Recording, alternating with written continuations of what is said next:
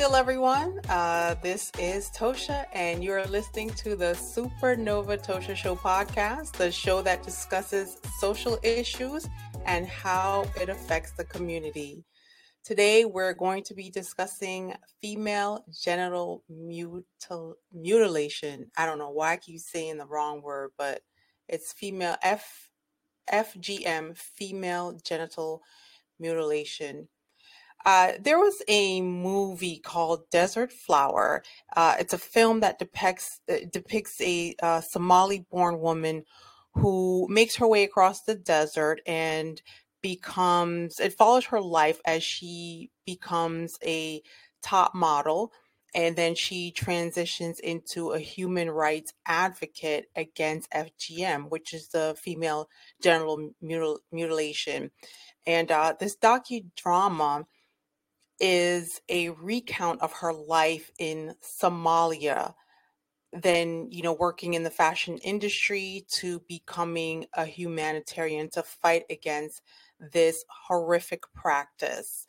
And her name is Waris. I hope I'm saying it right. It's W A R I S, Waris, and then Dirie, D I R I E. I want you to uh, listen, take a listen to this heart-rending oratory from the movie Desert Flower. Take a listen.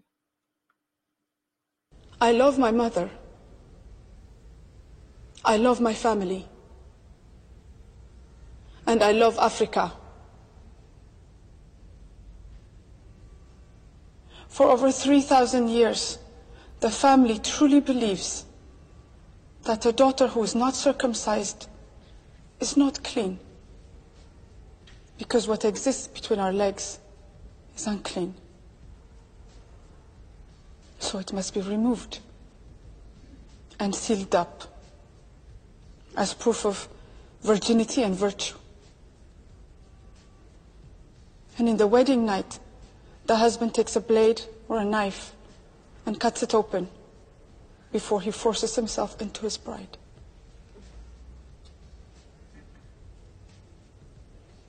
An uncircumcised girl cannot marry. Consequently, she's expelled from her village and put on the same level as a whore. This practice continues even though it is not written in the Quran. It is accepted that as a result of this mutilation, women are sick mentally and physically for the rest of their lives. The same women who are the backbone of Africa. I survived, but my two sisters didn't. Sophia bled to death after being mutilated. And Amina died in childbirth with the baby in her belly. How much stronger would our continent be if this senseless ritual were abolished? There is a proverb in my country. The last camel in line walks as quickly as the first. Whatever happens to the least of us has an effect on all of us.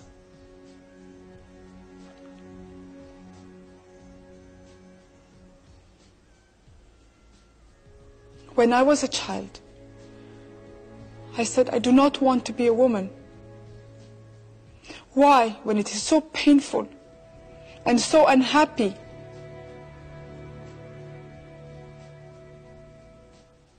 But now that I am grown, I am proud to be who I am.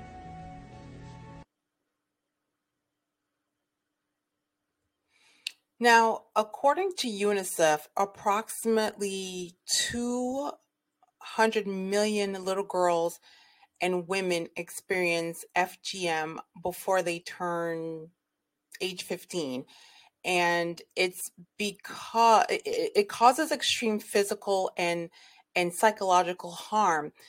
It's um you know it's it's recognized as a human rights violation it is it is still being practiced It's still being performed in various countries for various reasons. And um, this dates back to over 2,000 years. So if you've never heard of it, just know that it's not a new practice and it's nothing that, you know, just all of a sudden, you know, came to light. It's it's an old practice, about 2,000 years old. And um, Somalia right now has the world's highest reported prevalence, followed by Guinea, Djibouti, Mali, Sierra Leone, predominantly the sub-Saharan African and Arab states. Uh, it's being practiced in also Asia. It's also practiced in um, the Arab states. It's in North America, Australia, and New Zealand. Now, hearing North America, I was very, very surprised. So, what I did was just trying to find out as much information as I could to see where in North America and what is the rationale behind it. But the United States was listed as a country that engages in FGM. And I was confounded that so, you know in so looking deeper i i read that doctors actually performed fgm in the united states up until the 1980s um, it was something that was highest in the the immigrant communities in the united states. However in the 19th and 20th century um, it was considered a standard medical procedure, a standard medical procedure in the treatment of hysteria, depression, nymphomania, and frigidity, which that's like when you have a lack of interest in in intercourse or you you know have an inability to attain orgasm. Um, and this was actually covered by by health insurance, believe it or not, in 1977.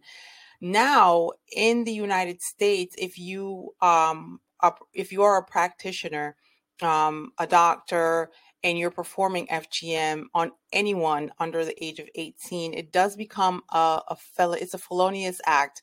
So the United States um, has made it a felony.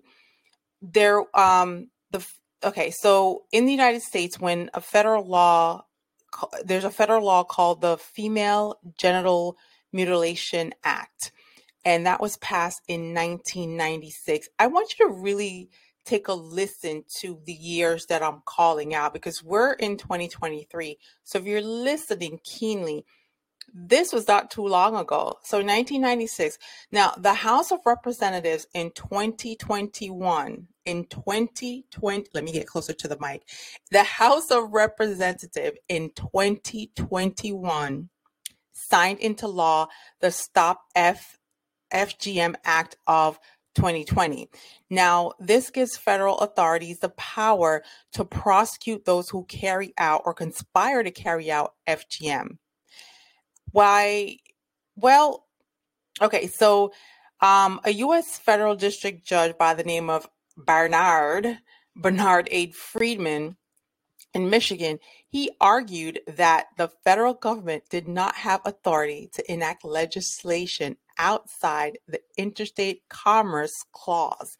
In addition, he ordered eight people, eight people who mutilated by performing female circumcision circum circumcision that's what that's another name for it on nine girls.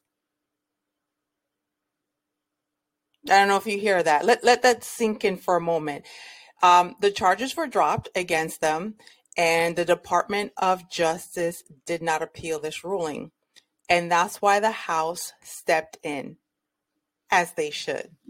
So anyway, the the practice of female um, mutil- mutilation is practiced around the world. This is nothing that I can find about. I can't find anything about its origin. Um, only that it is cultural. It's a religious practice. And as we discover in North America, it's used for mental health, or were it was at one point used for mental health treatment. And um, I have not uncovered any benefits any benefits at all. I don't know what female circumcision circumcision does as far as beneficial to girls and, and women. And um, the fact that this is performed under no anesthetic in extremely septic conditions, you have um, girls as young as infancy that this is being performed on. So it is detrimental to women's health. It's a violation of human rights. And when performed on children, it actually should be ruled as child abuse. And here, here are just some reasons of, of why this is considered um, abuse. So there are different types of um, female circumcision. Circum, I, I'm getting tongue tied. I think I think because I'm getting emotional. but um, there are different types. But picture this: so part part or or all of the clitoris is amputated, right? So that's one type. The second type is um, the clitoris and the labia minora are removed. That's another type. Or it's the removal of the clitoris, the labia minora, and the labia major. They're cut off. And not only is it cut off, but it's also scraped in order to create a raw surface. And then it's also it's it's stitched at the edges of the wounds so that when it when it heal when it um when it's held together and it it heals like so it heals and and then it covers the um the the the urethra the urethra it just pains me just to even think about it so it just leaves like a small needle size or like um or matchstick size, needle size, or toothpick size opening for the passage of urine, which is definitely not it's not large enough. So you can imagine the excruciating pain, the mental pain. Um, these girls and, and women are being held down and um, during this horrific torture after you know, the raw cuts and the scraping and the bleeding. Can you just imagine urinating and, and washing up with all the swelling and, and the inflammation? You know, there's no anesthetic, as I said before. There there are no pain pain relief given. There's no needles to numb you. There's nothing at all. So women, many women and girls experience abscess. They go into shock they hemorrhage a lot of them hemorrhage to death so basically they're bleeding to death and um you know if you survive if you happen to survive you end up getting really terrible infections and um you know during consummation of marriage tearing and bleeding occurs due to all of the scarring and um sometimes uh these these women once they're married they're they're cut they have to be cut open um so here it is. The uh, husbands say that they don't enjoy penetration. It's very difficult. Um, so they would they would prefer a wife that did not undergo uh, genital circumcision. So here's what I call a thought bubble, right? So you have these thoughts in your head and in a bubble and pops. So here's my thing. You have this very savage, savage ritual that disfigures and and it it dif- it's it's disfiguring, right? It's painful, it's savage, it's it's uncivil, it's uncivilized, and you're doing this to make girls and women marriage material. And actually, what it does is increases the chances of them not being marriageable.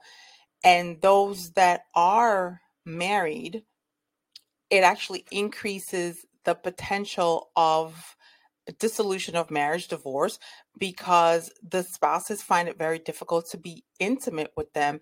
And not only that, it causes a lot of infertility issues as well. That's one of the uh, repercussions of having this done. And when you have infertility issues, a lot of times, you know, men want an heir to carry on their name or, you know, whatever. Um, so I still don't understand why this is still being practiced. So, I, like I, there ought to be laws. This is all I know is there ought to be laws, and you wonder what incentivizes a young girl to undergo this. In in country in cultures, girls basically want to conform. They want to fit in because if you are one of the few who don't get this procedure done, um, from what I've read and from what I understand is that you know once you don't get the procedure done, then you're ostracized from the the women and girls that that have had it done. Um, it's sort of a um, a rite of passage or something, or you know, a clique. You belong to a, a clique, and so if you're not one of the ones who gets it done, um, you're teased. And so, uh, because of this, they want to fit in. So, a lot of times they just uh, submit and they do it. Um, the prospective husband's family does pay a bride price to the bride's family. And um, that bride price, you they pay a higher price for the potential bride uh, when she is circumcised. So um, they find her more more valuable. So um, and a lot of times uh, the girls just don't even have a say. They don't have a voice. They don't have a say. They they're not able to refuse. They're not able to say, to say that they they don't want it done. They just don't have a say. They don't have an input. Um, they just basically go along with it, and sometimes they are held down by force. And that's why I say there just there ought to be laws. Ought to be laws. Listen, I'm a person who loves culture. I celebrate culture. I, try to learn other people's culture and I appreciate cultures. Um, so I'm, you know, I, I love different cultures. I love reading about it. Um, I love researching about it. I love just having conversations where people sit and tell me, you know, cultures and practices that they do. I love traditions, but tradition in, in certain types of uh, honorable rituals that encourage love and peace, unity, and safeguarding and protecting humanity. I would never intentionally try to humili- humiliate or to mock or to belittle practices that differ from mine. If I if I don't understand it, um, I do my very best that I can to you try to understand the the the whys and and the hows and but I you know I may not completely comprehend you know putting a monetary value on a woman's virginity because it may not be my place or it may not be you know my best interest to know but I do my very best to listen and to learn so that I can support and appreciate other cultures. And I've tried with all that I could to see the worth in female circumcision. And um, I just, I see nothing. All I see is a crime. I see a crime, crimes against humanity. It is a deliberate sabotage to the internal and external organs of girls and women and we are already a marginalized group. Uh, just being a woman, I feel like you're already marginalized. So, you know, for years we're forced to submit to to things that were out of our control. You know, we suffered through, you know, not being um, equal, and uh, for instance, at one point we we couldn't we couldn't have any property. We had no property ownership rights as a woman and wives had to submit to certain laws that permitted husbands to beat and to imprison beat and imprison their wives and these are just you know two examples of how much the female gender has had to endure throughout history. Um so i'm i'm just trying to i'm struggling with trying to find and find a way where this makes sense, like make it make sense. Um, I want you to take a listen to this uh, this young woman. This is a, a survivor story. It's um, it tugs at the heart, but you know, go ahead and, and take a listen to it. I was cut for my future husband, so I don't have sex outside marriage. So I don't enjoy sex primarily my body is just there to carry babies. This is me as a survivor, as a therapist. FGM is not a cultural traditional practice, but actually it's child abuse. that particular day was quite interesting. And it was only my neighbor's daughter that said to me, Oh, you must be really looking forward to today. And I was like, Okay. And I thought, well, it's not my birthday. What the hell's going on? And she said, Oh, you're having your Gudnin done. So Gudnin is FGM in Somali. She must have been eight, nine years old. So it's a child telling another child what's about to happen to them. She started to explain what it was. And I'm sitting there thinking, but mommy told me no one should touch my body. So it was a conflicting messages that was going on in my head. But as she's explaining this, I could hear a scream coming down from the other side of the house, like screaming. It was my sister. Before, it was like an out of body experience before I could even do or think anything. It was like, get Layla, get Layla's Layla's turn. And I mean, I ran off. Obviously, I'm seven years old. There's only so much running I can do. So they grabbed me, pinned me on this table. Women who held me down, these were aunties, family members, you know, family, friends. Before I knew it, I was screaming and I could feel my flesh being cut off. But I just remember him saying, You're, you're being naughty, you know, you behave yourself, you know, it doesn't hurt. And I blacked out from that moment. So, had FGM done, was home for two weeks recovering. The weekend after, we were back at the beach. Life was normal again. That's just the way it was. Once you undergo something like this, there's no way back. There's no way back from this. My mother um, wasn't just cut once, she was cut twice because a neighbor thought not enough flesh was taken away. And for me, when we talk about FGM, there's so much focus on the type and what happened. What we need to focus on is this idea that we can just go and examine children's genitals. What I experienced was actually one of the worst forms of abuse. The doctor that cut me would never be seen as a paedophile because he's, he's, he's, he's checking my genitals under the label of a doctor people giving me any reasons. They will say it's their religion, it's their culture. I mean, none of the holy books mention it. It's practiced amongst all religions, but none of the books mention it. However, fundamentally, FGM, it's there to control women and girls' bodies, especially their sexuality. I mean, every 11 seconds, a girl is being cut. So the fact that we're not outraged, it's absolutely crazy to me. The world hasn't tackled FGM because majority affects black children. There will be an outrage if this was white girls. I mean, look what's happening in Hollywood. It's great that we're now naming and shaming sexual harassers and abusers. But black women have been doing that for a while, but no one listened. You know, we can't say every child matters and then pick and choose the ones that matter. I 100% wholeheartedly believe FGM will end, but the only way that's going to end is we need to end all forms of oppression against human beings. My name is Layla Hussein, and I'm a global citizen.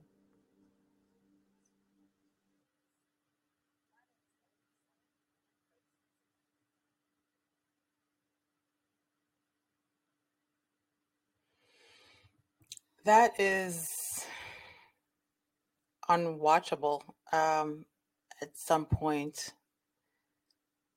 You know, um, hearing survivor stories from women who underwent female genital mutilation gives me an arduous, throbbing, physical pain, starting from my heart, radiating downwards into my womb. The only thing that I understand of this process is maltreatment. It's torture, it's torment, it's misery, and it's affliction. That's all I understand. And it's the men folk who who do this so that they can control women's reproductive lives by forcing girls and women to be sexually intimate not girls i'm sorry by force well i would say girls because some of these girls are being married off as young as 14, 15. So I would say by forcing girls and, and women to be sexually intimate with only their spouses for the sole purpose of pregnancy and never to experience any pleasure and not to be in control of their own bodies. This practice, as I see it, is to keep women in their place and to strip them of every ounce of dignity. Starting from infancy to being a youth, preteen to adolescence to a young woman. It is an intrinsic right to live a life void of harm and inhuman treatment. So, what is being done to end this? Well, um, you know, as in the United States, there's uh, legis- legislative laws, and uh, there's 28 countries in Africa right now uh, where FGM is is prevalent, and um, they have en- enacted laws to criminalize this practice, which is great. Uh, there's our uh, prison sentences; they vary from a minimum of two months to a maximum of 20 years. So hopefully that'll improve with that whole two months uh, situation. And uh, we just need collective abandonment. We need um, we need to have collective abandonment where that's where everyone in the community. I'm talking about the churches the educators the parents the young people the neighbors everyone in the community to just abandon the entire practice abandon the the belief in in fgm and um you know we have come a long way. We've come a long way but we still have we still have more work to do. There's strength in numbers. We come together and uh, we can make it happen. I want to thank you for joining me on this episode. Until next time, peace be still.